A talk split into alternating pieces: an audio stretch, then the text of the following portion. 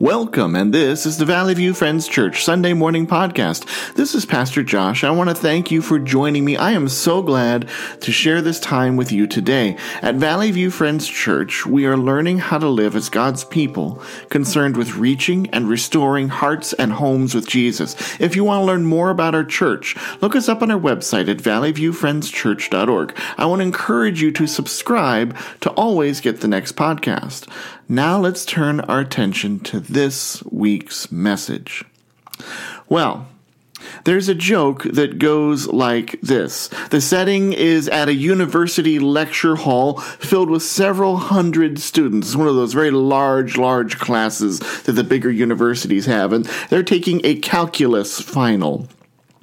Apparently, this particular calculus professor wasn't very well liked. He was one of those uh, personalities that would stand in the front of a classroom and, and yell out how much time was remaining before the end of the test. He kind of enjoyed seeing the students squirm a little bit. And he was so busy kind of meandering around the room, making sure nobody cheated and that everybody knew just how much time they had left before they might fail this test since that he was doing all that, he just told students as they finished, just throw your test up on top of the desk in the front of the room. He'll sort it out later. It made quite a mess because remember, there's several hundred students in the class, several hundred final tests sitting on the desk.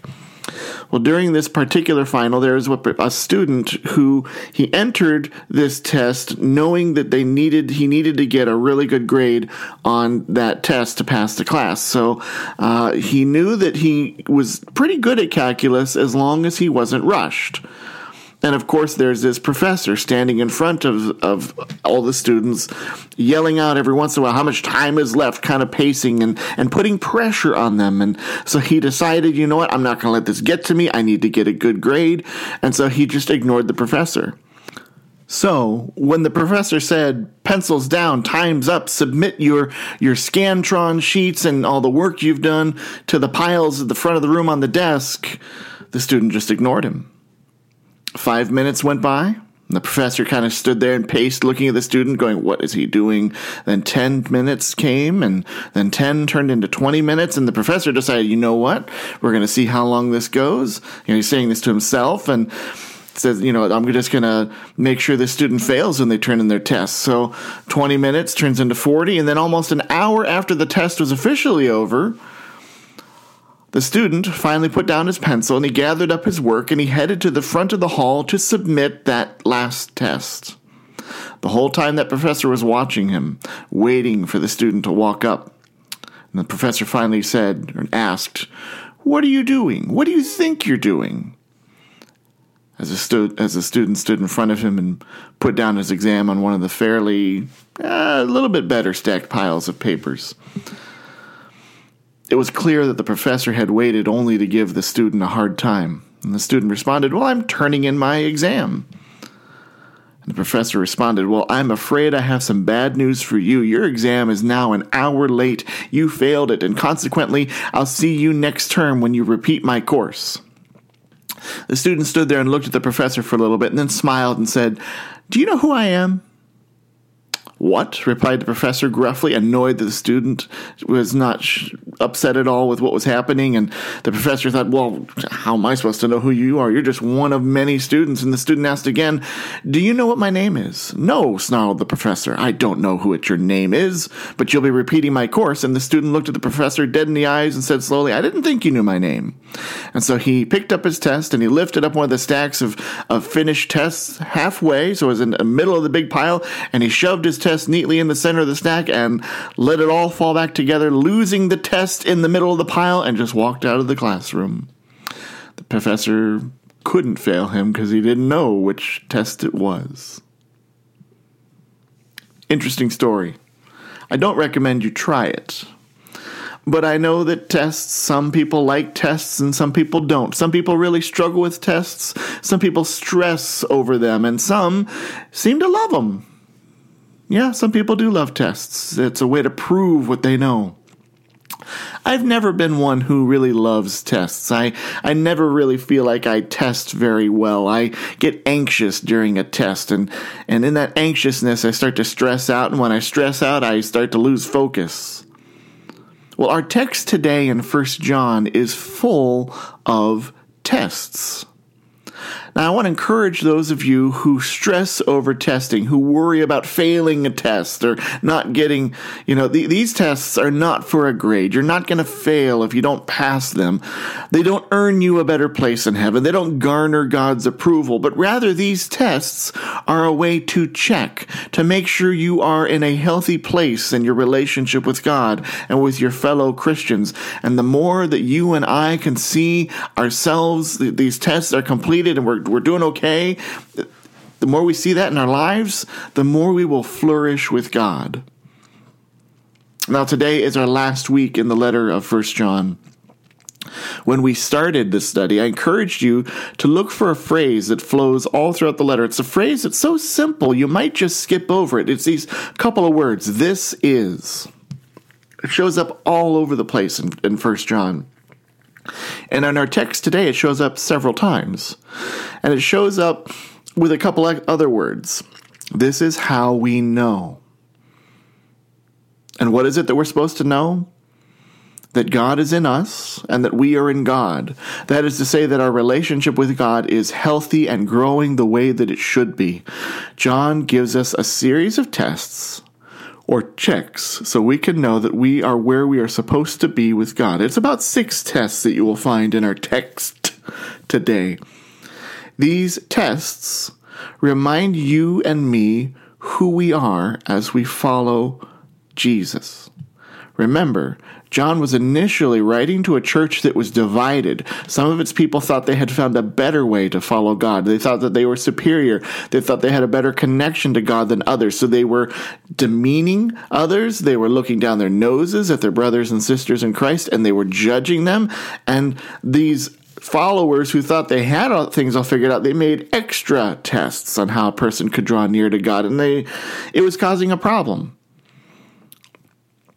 Now, last week in our time in 1 John chapter 4, we learned that God is the source of love. It's something you probably already knew, but to hear it and really dig into it is important to do. And and we read in 1 John 4:10 the very core of love where it says this is love, not that we loved God, but that he loved us and sent his son as an atoning sacrifice for our sins.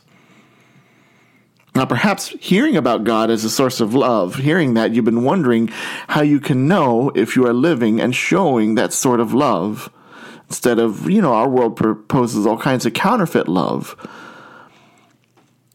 So, living with godly love is really a byproduct of a deeper goal, and that is a healthy relationship with God. And so, I want you to hear this. You and I are made for and called to life with God.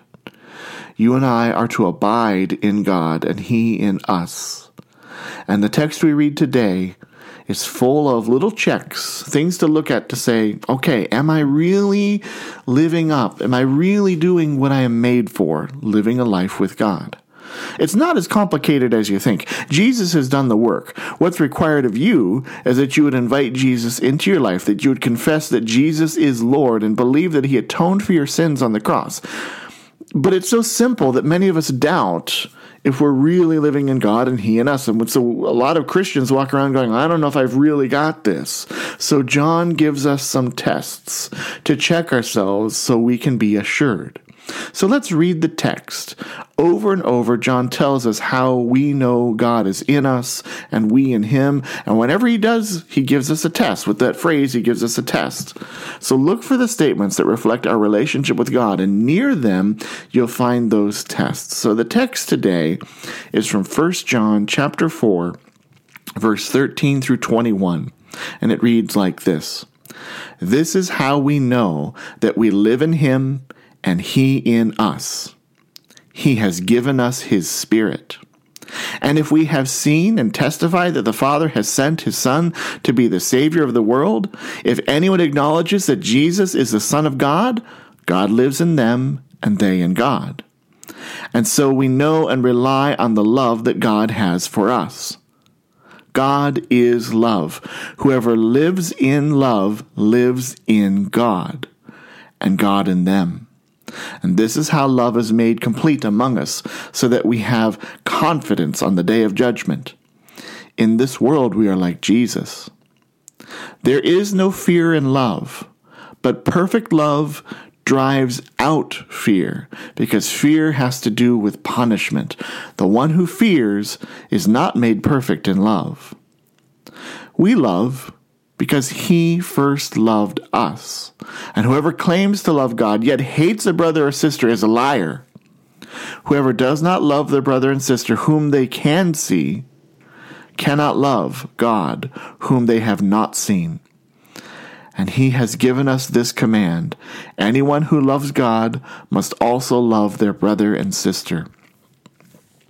So I want to take a minute here as we have read that text and talk about a concept, abiding with God. That word abide is one that appears often in the New Testament. In the Greek, that word is meno. And it speaks about where you live, remaining in a place, being held in a place, almost bound into a place. Now, something interesting happens with the word meno in the New Testament. It's used 102 times, but more than half of those occurrences are in the writings of John. So, of all the New Testament, John uses them more than anyone else. When you go to the Gospel of John, 1st, 2nd, and 3rd John, and the book of Revelation, you'll find 56 occurrences of the word meno.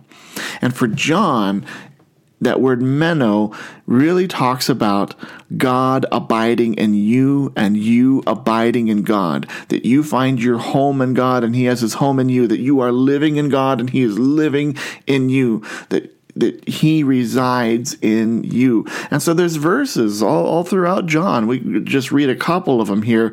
You could read uh, John 6, chapter uh, verse 56 where Jesus is talking about his body and his blood and it was a hard saying for many of the crowd to hear but he says whoever eats my flesh and drinks my blood remains in me and I in them. That remains there is that word meno find a place of residing in me. In uh, John chapter 15 verse 5 uh, you read this Jesus speaks and he says, I am the vine and you are the branches. If you remain in me and I in you, you will bear much fruit. Apart from me, you can do nothing. Remaining, abiding, if you want to say it, menoing, in God is critical for your life and your well being. We must do it. Andrew Murray uh, writes these words when he talks about abiding in Christ. He says, During the life of Jesus on earth, the word he chiefly used when speaking of relations of, of the relations of the disciples to himself was follow me. When about to leave for heaven, he gave them a new word in which they in which their more intimate and spiritual union with himself in glory should be expressed, and that chosen word was abide in me.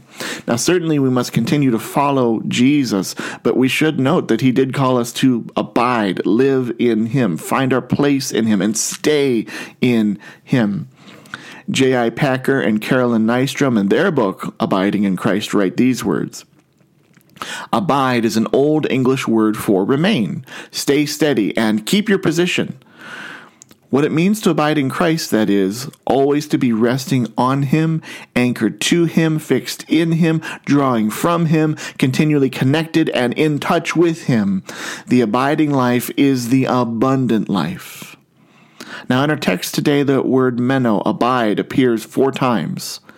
John wants our attention and for us to have confidence knowing that we are right with God, that we are abiding in Him. And so He gives us six checks, six tests to see, yes, this is happening, so I know I am abiding in God. And so I want to cover those six tests today, not to stress you out, but to hopefully give you confidence that you are with God the way that you should be. And the first test that He gives you, it's there in verse 13. He says, um, it's the gift of the Holy Spirit. That's what it is. Test number one is the gift of the Holy Spirit. So verse 13 gives a statement. It has two sides to it. Like two sides, you can think of a scale that balances an up and a down till the weights are even. And so on the first side is the phrase, this is how we know that we live in him and he in us. And the second side is John's test or proof. This is how we know and this is this is what it is. This is what we do to know.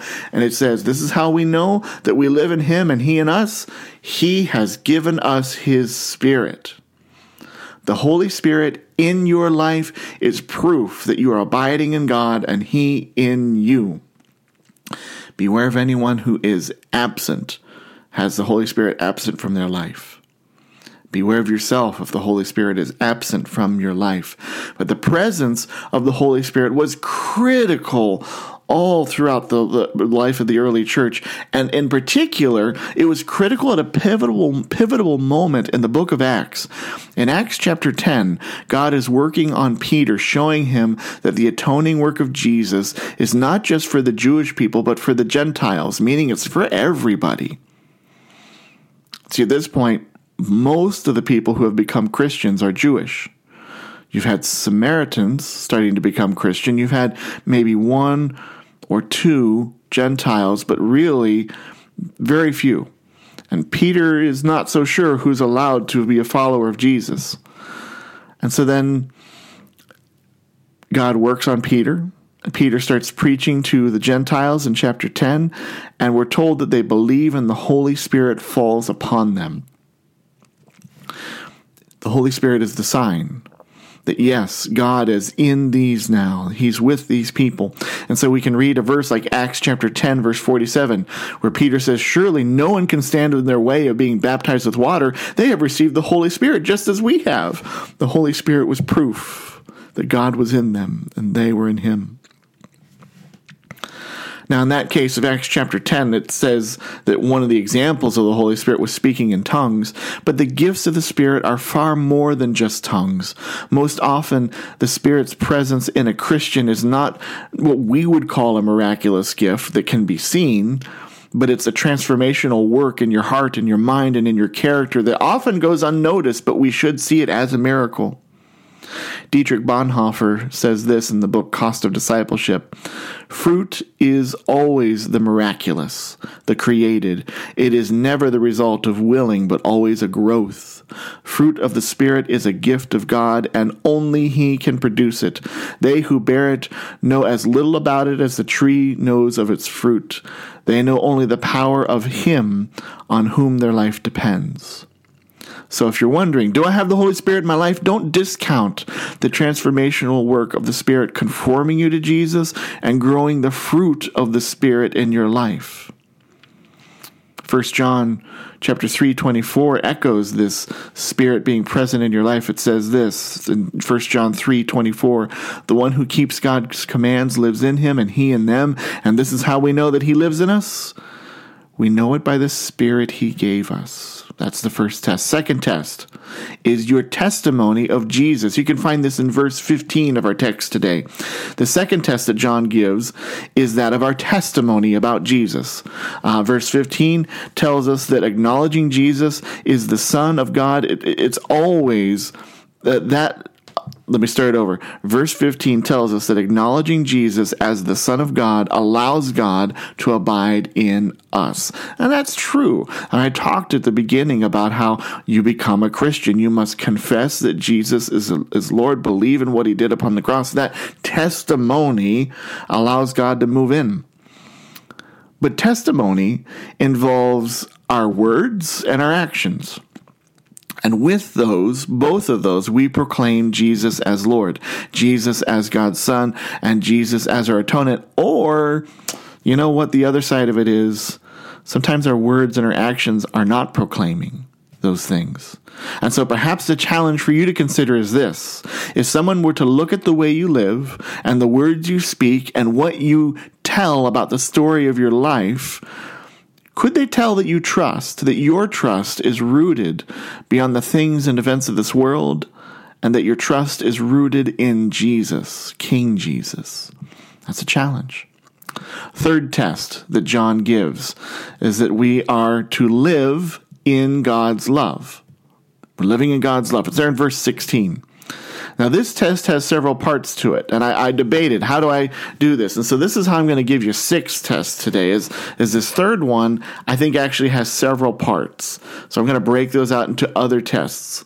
Uh, but each part of those others that we're going to get to in a moment are sourced in living in God's love. We must be fueled by God's love. We spoke about this last week. God is the source of love. Now, commentator Marianne Thompson writes these words If we want to know what love is, we must let God define it. So we have to live in God's love. We must live out of God's love and from His love. Too many people are living life trying to love without first receiving God's love. This world is full of people trying to tell everyone what love is, but they've never allowed God to love them. They've never received it. They've never acknowledged it. They've never known what it really is.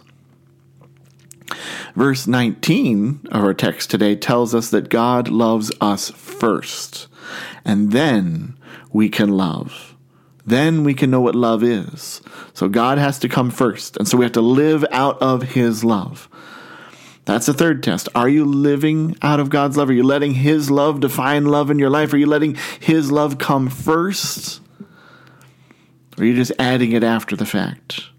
Now, the next three tests help give some shape to what living in God's love looks like. And uh, the next one, I'll call it test four, you find it in verse 17, is that we have confidence in judgment confidence and love are tied very closely together. We can have confidence in the face of final judgment because love tells us that we have a relationship or God abiding in us. Now, confidence is a theme throughout First John, and then there's several scriptures we can read there. Uh, First John chapter two, verse twenty-eight says, "And now, dear children, continue in Him." so that when he appears, we may be confident and unashamed before him at his coming. And 1 John 3:21 says, "Dear friends, if our hearts do not condemn us, we have confidence before God." And what we read already today, John 4:17, this is how love is made complete among us, so that we will have confidence on the day of judgment. In this world we are like Jesus. In uh, 1 John 5:14 we read this, this is the confidence that we have in approaching God, that if we ask anything according to his will, he hears us. God abiding in you and you in God will produce confidence. In 1 John 4 17, that confidence is during the judgment of Christ. And it makes sense that you can have confidence in that final judgment. For the Christian, the blood of Christ has changed that judgment from something to be worried about to the joy of the eternity of heaven. How do you feel when you hear the idea of judgment? Are you confident? Or are you fearful? That's the test. The fifth test is similar to confidence, but it has to do more with fear than confidence. It has to do with fear getting pushed out of the life of a Christian. So that fifth test is fear displaced. It's there in verse 18. William Barclay says this When love comes, fear goes. In other words, in other words, in God's love, living in God's love, allowing God's love to be in your life, having it move in, doesn't leave any room for fear. The longer we live from God's love and in God's love, the less room there is for fear. It's been, it's been said that fear begins where faith ends. I had to think about that statement for a while. And for some of us, that might be very frustrating to hear those words where fear begins, faith ends. You might say, well, there's nothing wrong with my faith. How dare you say my faith has come, sh- come up short? And you know, I, I, am a person who deals with worry, and I, I can tell you when I feel fear, it's because my trust I trust my concern more than I do the promises of God. And, and yeah, I, I have to be honest. When I am experiencing fear, I have to stop myself and go, ah, I'm not running on faith now. I'm running on something else or putting my faith in the wrong place.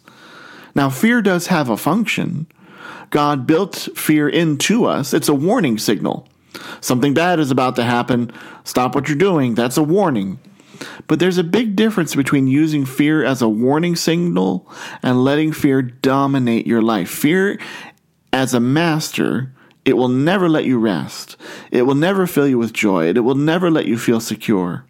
Henry Ward Beecher wrote these words If a man harbors any sort of fear, it percolates through all his thinking, it damages his personality, and makes him a landlord to a ghost. And Rudyard Kipling wrote these words Of all the liars in the world, sometimes the worst are our own fears. God invites you to his rest, his joy, his security, his peace, his confidence. He doesn't invite you to fear. He invites you to leave fear behind. You know, fear is also a very poor decision maker. Just about every decision I have made out of fear has turned out badly. Decisions made calmly in response to the warning of fear are better. Decisions made out of the leading of God are best. And you know, fear is also a poor motivator. I know that hell is real. The Bible tells us this. But God is not trying to motivate us towards Himself with the threats of hell, but by the expression of the love of Jesus. The warning of hell might get your attention, but I've never met a person who thrived in their relationship with God purely because they were afraid. So be careful how you use fear, and be careful how you let fear live in your life. A relationship built on fear, on threats of what might happen, will not succeed. Using fear to motivate your children or to motivate yourself does not build long term character or relationships. Well, what about fearing the Lord, you might say? If, if perfect love casts out fear, doesn't the Bible say we fear the Lord? Yes, it does. The Bible talks repeatedly about fearing God. Proverbs chapter 1 verse 7 is one of those classic verses that says, The fear of the Lord is the beginning of knowledge, but fools despise wisdom and instruction. We are to fear the Lord, fear God, but this is not a terror. We heed the warning. God is supreme, and you and I are not. We must re- realize and respect our place before God. Marianne Thompson writes again to know that we are forgiven for our sin, loved in our weakness, saved by His mercy, destined for fellowship with God, all because we are supremely valued by God. That is to know the perfect love that drives fear away. Let's go to the final test in our text today. And it's one that we hear about all the time in our culture now. And it's love for others, or in this case, love for the fellow Christian. It is more specific. Now, John has addressed loving your neighbor all kinds of places in his Gospels, in the book of Revelation, it's, it's all over the place. Now he's highlighting the pure incompatibility that so many Christians try to live with saying that you love God and hating a person, especially a fellow Christian. And John says that makes you a liar. It's there in verse 20 and 21. Love is perfected, not in your understanding it better, not in experiencing it, but in your expressing it.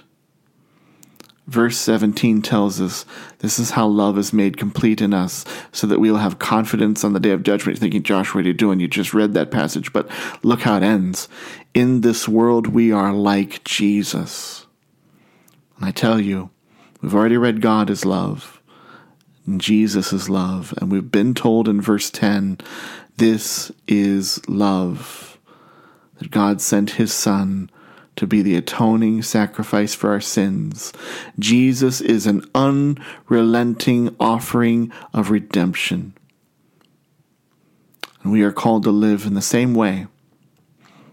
Do you live for the redemption of others, to restore others, to bring out the best in others, to bring others to the Lord? There are no shortages of messages about loving your neighbor. But I will add this John tells this church he's writing to, and he tells us, that they are to love their brothers and sisters. That means fellow Christians. But he doesn't give any other qualification. He doesn't say, love them until they make a mistake or they commit a sin. He, he, he does not say, love them until they disagree with you. He doesn't even tell the church to stop loving the problem people who are trying to disrupt and take over the church. He warns against them, but he never prescribes to stop loving them. He even states the other part of it, which is if you're angry with them, if you hate them, that is not compatible. And the days that we live in today, in our times right now, these days are marked by the action of taking sides. There are so many issues that everybody has an opinion about. And anymore, when a person encounters someone who doesn't agree with them, the response is, Oh, you're not on my side. I'm going to be careful around you. I'm going to shut you out. I'm going to sh- shout them down or I'm going to write them off. If we are honest, hate flares up very quickly in our times. By all means, stand for truth. Remain unswerving in your pursuit of Christ. Do all you can to do the work of God's kingdom in this world and bring that kingdom about. But do not let hate become a part of your, your vocabulary. Do not let hate become the way you conduct yourselves towards others. Live a life marked and motivated by God's love. How else will anyone be able to test and see that God abides in you and you in God? So we started with that phrase this is how we know that we live in Him and He in us. And John gives us all those tests. He says the Holy Spirit is at work in you. You're going to testify about Jesus. You're going to live in God's love. You face judgment with confidence. Fear is replaced by God in your life, and you love those around you, especially when it would be easier to be angry with them. I know the tests are never fun, but these tests should fill us with confidence as Christians, and they should warn us if we need to recommit our life to Christ. And so I challenge you where are you at? How are you doing with those tests? Is there one that you think, oh man, I got to figure this out? Seek the Lord. Let Him do a new work in you. I want to close our time. It's a prayer I'm sure I have used in the last year. It's one that I have been looking at more and more, and I just love the words of it. It's written by William Temple. And I just think it's just a simple little prayer that's so good for committing to the Lord. And it goes like this Let us pray. Almighty and eternal God, so draw our hearts to you, so guide our minds, so fill our imaginations, so control our wills that we may be wholly yours, utterly dedicated to you. And then use us, we pray, as you will, and always to your glory and the welfare of your people, through our Lord and Savior Jesus Christ. Amen. Go with Jesus.